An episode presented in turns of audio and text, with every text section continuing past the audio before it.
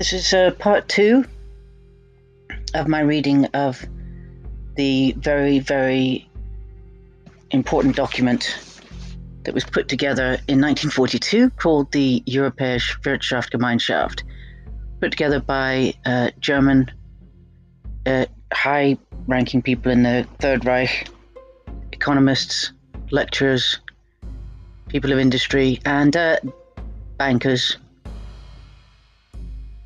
And this is episode two, which is by Walther Funk, who was the Reich's economic minister and president of the German Reichsbank. His lecture was titled The Economic Face of the New Europe. This was written in 1942, by the way. Okay, starting now. Today, the peoples of Europe are at a turning point in their fate. Without any hint of exaggeration, one can say that the problems which are pressing in this war for a solution have secular significance. What sense could the blood spill have which the allies of Europe joined together with the combined forces of the great German Reich are prepared to make, if not that of creating once and for all a sound foundation for a really social life order? The call and warning is issued to the politician, the scientist, the economist, from the frontline fighters to prepare the great task of attaining peace for the future, even in the midst of war. Subheading is Real and False Economic Freedom. To sum up the theme in one sentence, I would say that the economic face of the new Europe will have two identifiable traits which are already being formed in the fire of war. They are work for the community and economic freedom. Of course, not the sort of economic freedom that is embodied in capitalism and leads to this strange pact between plutocracy and Bolshevism. The peoples of Europe have heard the big promise of freedom in the liberal capitalist economy. Today, it is sinking in wretchedness, blood, and ruins. What did not the liberalist idea of freedom promise? According to that theory of economics, life develops most fully if all the individuals are allowed to pursue their own self interest without restriction. The state can hand over the harmonious development of the economy to the forces of competition, which each individual should exploit for his own self interest. Regarding international trade, one expects that given full freedom, Competition would ensure that each country produces those goods best according to its natural production conditions. According to the theory, each nation buys on the world market where they are cheapest and sells its own products with relatively high margins thanks to its natural conditions allowing the lowest costs. Consumers can, in theory, get a supply of goods at the lowest cost. Businessmen can use their skills freely and workers can find work wherever they find the highest wage. The situation that was sought after, social harmony, seemed to be most achievable this way. So much for theory. But what happened in practice? Europe's population grew in the 19th century, i.e., in the springtime of liberalism, from 180 million to 450 million capita and people on average could clothe and feed themselves better and provide themselves with more goods than before. All the same, liberalism can claim to have driven forward technical progress a long way due to its principle of unrestricted profit seeking. Also, it can be rightly maintained that the liberalist, the liberal capitalist economic, economic way for decades proved to be capable of existing right up to World War I, despite the increasing numbers of defects. Free trade was not, in fact, carried out without restrictions, but the duty agreements on the basis of maximum favor barely affected trade. Flows of gold and capital were never restricted, nor was the movement of labor subject to any notable restriction. The international gold standard, which England manipulated almost unnoticed, enabled an easy movement of money the value of gold followed interest rates, and goods followed the world price.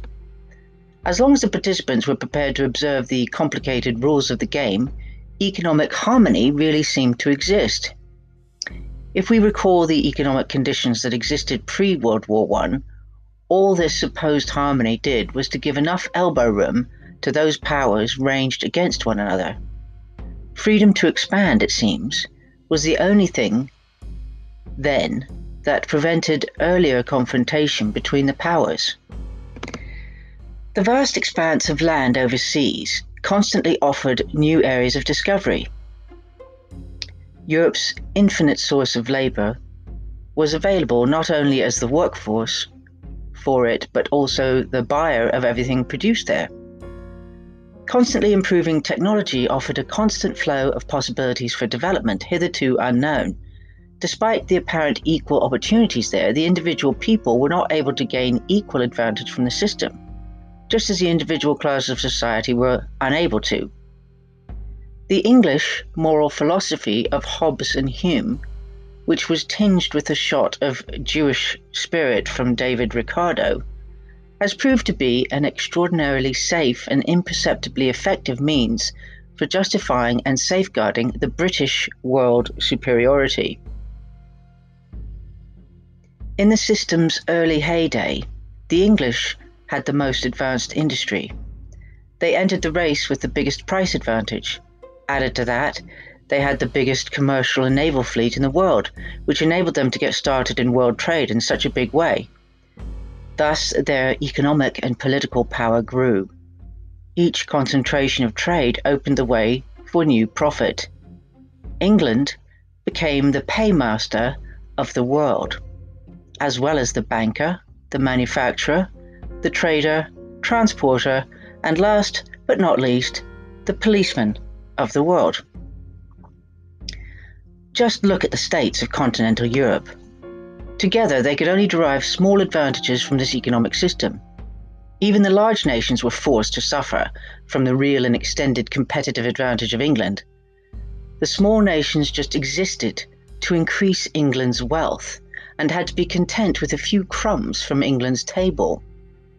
Before World War I, the Southeast European states were so peripheral for world trade, although they were no worse placed than many overseas exporting nations, However, they could not come into their own. Thus, agricultural technology and transport routes were not advanced by the developments happening elsewhere in the world economy.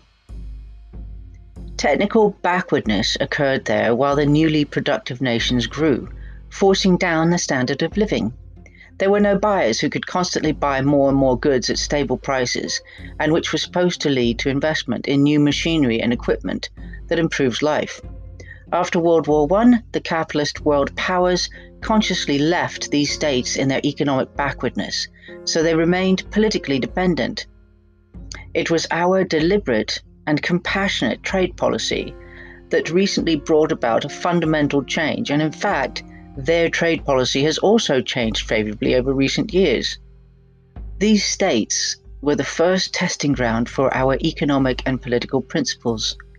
We, can rightly say that the use of these methods was of great mutual benefit for both sides and became a sound basis of coexistence.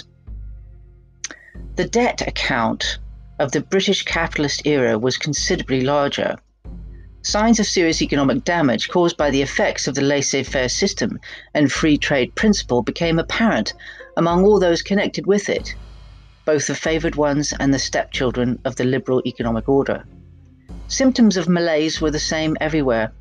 Agriculture in the industrial nations was incapable of asserting itself confronted with the interests of industry, trade, bank, and stock exchange. The freedom to feed disappeared, the position of farmers became wretched, the population fled from the countryside to the city and abroad. The very top class layers of bankers, industrialists, and speculators could amass huge wealth and, with it, create a dangerous power base beyond the state because money bought everything, especially public opinion. On the other side, the rank of the industrial proletariat swelled constantly and was driven by increasing dissatisfaction with pseudo socialist Marxism and communism. The prevailing line at the time, quote, get rich regardless of the means, close quote, was probably the reason why all these symptoms failed to gain sufficient attention and clouded over the sight of the facts. Certainly, liberalism was a system for, quote, freedom. He who could no longer find work or food in his local area had the freedom to emigrate. And if the economy of a nation was depressed, this nation had the freedom to run up debts with England. But this type of freedom was of too poor moral foundation to have been of any real substance. The type of gift made by the English economic philosophers to mankind with their output of ideas about freedom only became obvious as the economic area around individuals and nations became smaller, and as the last reserves of colonial raw materials were distributed and the fight for sales markets intensified. The liberalist, liberalist system that had weaved its way into big time capitalism then lost its necessary flexibility due to cartelization, pooling, monopoly formation, and the rising fixed costs for industry. Conflicting interests started to collide at full speed with one another because they were driven by egotism and no longer sought ways to avoid problems. How many wars have been waged due to this attitude, this greed, which has wrecked the lives of so many? For example, there were the Spanish Cuban Wars that started in 1868, and supported by the Cuban speculators and North American sugar syndicate, the war between Chile and Peru was all about the saltpeter fields. To finance this war, Chile took loans that were guaranteed by European bankers, who insured themselves with the gains to be made from working these fields. England's Boer War was supposedly a colonial war, but it was all too conspicuous how much interest was shown by the gold mine syndicate of Mr. Cecil Rhodes and those of the London Stock Exchange in the war's outbreak and continuation. No wonder everyone called it the war between the stock exchange and the Boer. The Russo Japanese War, 1904 1905, was caused by the interests of Russian capital in Manchuria and Korea. Finally, the First World War was the peak of the capitalist economic system, but also the start of its demise. Since World War I, Europe's people have been through a generation of extremely hard lessons which we all know now, and they sooner or later realized that the freedom ideal of the past era was false and perishable. War, inflation, tough economic crises, hunger, and unemployment have hammered it into people that economic sense lies in the fulfillment of a social task, not in self interest and selfish profiteering. No wonder, then, that those people of Central Europe who suffered most under the whip of an unsocial system were first to set up a different freedom ideal of higher morality. We can now see the new ideal of real economic freedom in the safeguarding of food and raw material reserves, the liberation of the economy from international finance interests and dependence on economic cycles, as well as in the subjugation of the individual to the primacy of the economy. The next sub- subheading is uh, Cooperation in Continental Europe. The authoritarian governments of Germany and Italy gave their people the task, first of all, to invest their efforts in voluntary cooperation under the state directive of the national welfare. Thus, they protected their economy from exploitation by international finance powers. The fight for the nation's food and raw material freedom is now a thing of the past. The last World War already taught the people that it is unwise to leave their fate to excessive international division of labor. At the time, the industrial nations were ploughing the last square meter of uncultivated land. The mainly agricultural based countries made haste to become self sufficient in industrial goods by forcing through industrialization. In both cases, the result was not satisfactory. In particular, those industries of small European nations prolonged their unpleasant and, for the majority, costly existence in the post war period by standing behind protective duties. They devoured subsidies, unnecessarily reinforced the international battle between competitors, raised the cost of living of their people, and ended up in the mess of the world economic crisis, simply because natural reserves were drying up everywhere. European people could have recognized long ago that they share a common fate with only one logical consequence, which is European cooperation. Politically, though, the time then was not yet ready for that.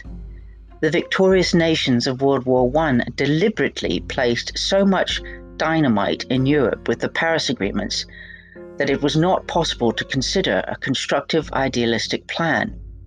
The only pioneering work possible was, for example, the deliberate promotion of economic relationships in Germany and the Southeast. First, the fascist and then the National Socialist Revolution created the foundation for a new political era and social order in Europe. Benito Mussolini and Adolf Hitler, between them, gave Europe the chance to become truly European. Now the time is finally coming when the people of Europe can continue their path towards cooperation as they rightly strive for economic security. After World War II, there will be no more tension and grounds for conflict in Europe, which might justify useless isolation. The economic system will be without the germ in it, such as the Anglo American system, which has caused dramatic disagreements between people no European nation can attain alone for itself that highest level of economic freedom that meets all of society's demands, as it constantly relies on the production strengths of its nearest and furthest European neighbours. The blockading around Europe organised by our foe today shows clearly just how much individual states are bound together for better or for worse. In a large economic area, a community sharing the same fate holds the nations together. This area, though, is capable of feeding, clothing, and providing them with all the necessary goods in sufficient quantities, more so when the area also includes the East European areas that surround it. Until now, these areas were beyond the reach of the historic creative forces of our continent. The European Economic Area of the future will be untouched by blockades, so no one will easily dare to attack it. Recently, I declared that there would be no longer any sense in economic wars. I'm just going to pause here for a moment just to see. Okay. Just checking the time. The idea of an enlarged area has been subject to a degree of discrimination, although it was barely discussed in a serious way. Even the politicians belonging to the English plutocratic system suddenly adopted the idea. They wrote their ideas about large economic areas, which were not and really never should have been classed as ideas. Power and political aim simply lay at the root of it all. Nonetheless, the idea of an enlarged living area proved to be capable of standing the test of time. I can see nothing that might seriously stand in its way, as the creation of large economic areas follows a natural law of development.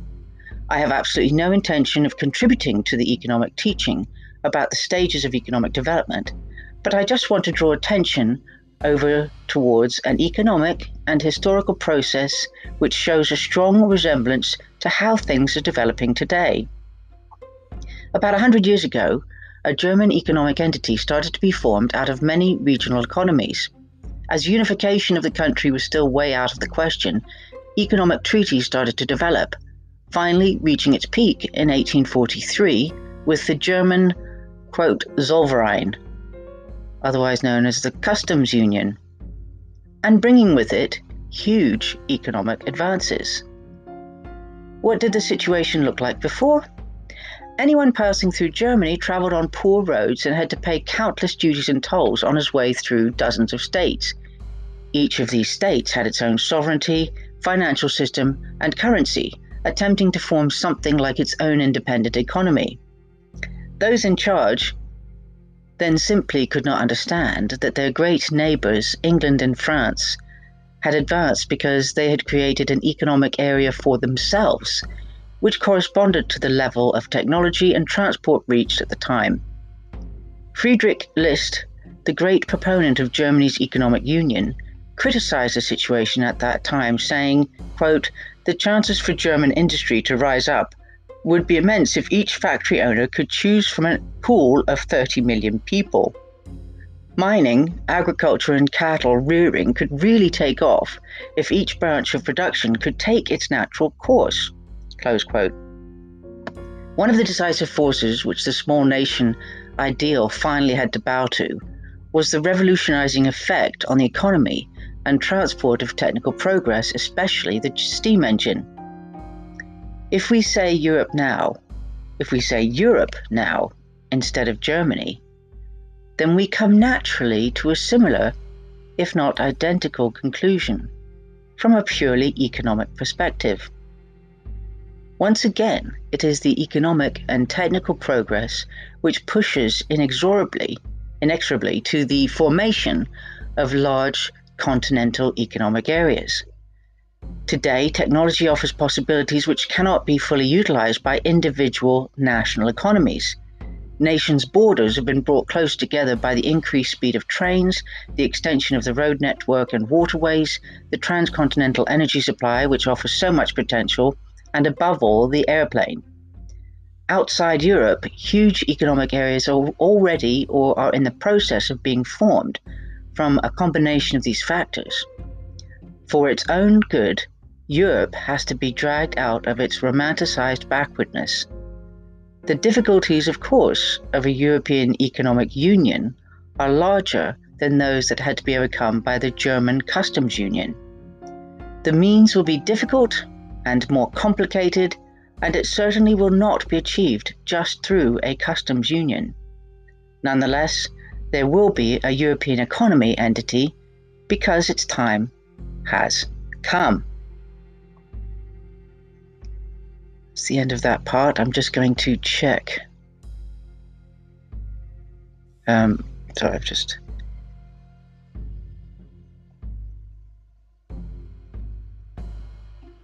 Where I am on the time frame. Okay.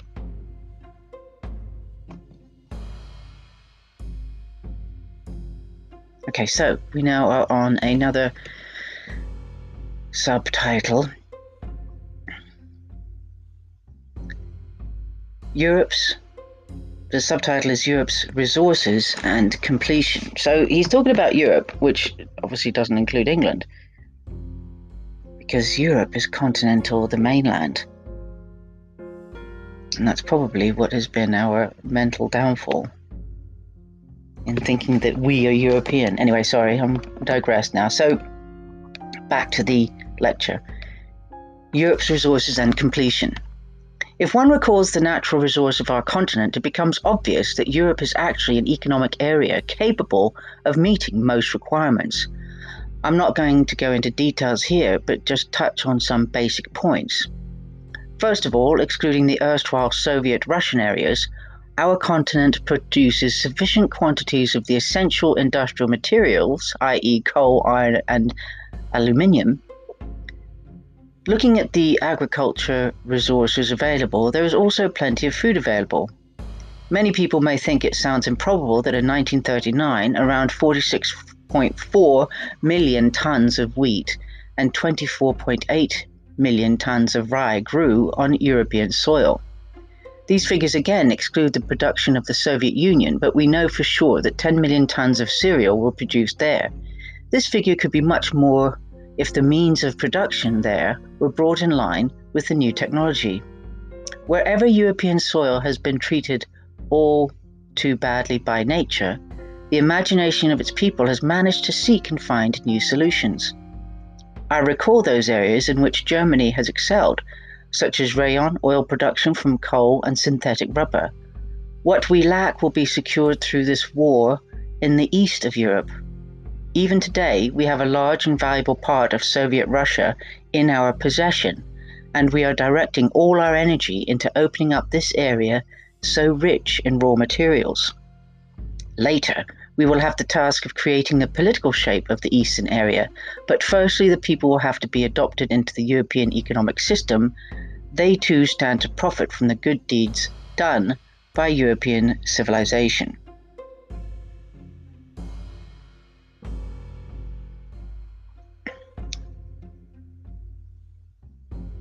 The major tasks we need to solve are truly European tasks. Even today, Europe looks eastwards, and the huge arsenal of Soviet weapons gives an idea of just how much natural reserves that area can that area can yield.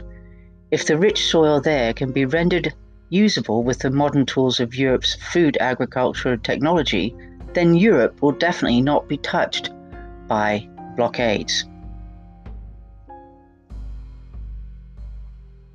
In addition, the tropical colonies of Africa will offer us all those luxuries that are unnecessary for survival, but which make life pleasant and ought not to be withheld from a people with a high standard of living. And finally, we will have global trade, which will help to ensure that misunderstandings no longer arise. But it will look different to trade system, which degenerated into utter confusion and simply enabled a few powers to gain a position of world superiority. The economic problems in East Europe will obviously not just suddenly be solved by us securing these areas and raw material reserves. However, we have put together statistics showing a reasonable amount of economic capacity which has yet to be put into practice. We have to mobilize every available raw material and energy in the economy of Europe. This is the task of the new economic order facing us now. Naturally, a new order that is perfect cannot be created straight away. But over the years, it will be possible to match supply and demand in the entire European area to a remarkable degree. Then, according to the plan, it will be possible to put the finishing touches to everything, and we will get on with the task of opening up hitherto neglected areas of production. For example, I'm thinking about how we can successfully achieve much higher yields, and we will continue to do so by a more intensive use of the countryside. Those areas of Europe that are still backward have to be encouraged to bring about an intensive economic system.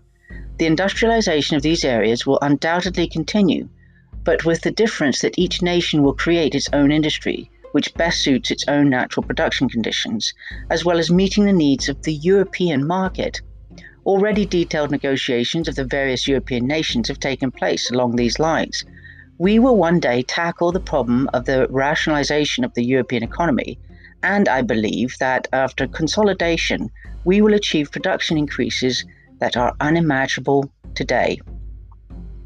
I'm going to bring it, this uh, episode to a close, and I will have to continue uh, Funk's lecture on the next episode. And just to remind you, I'm reading the German, the Nazi plan for the European Economic Community, or in German, it is the Europäische Wirtschaftsgemeinschaft. Very interesting. So, this is the end of episode two. Thank you for listening.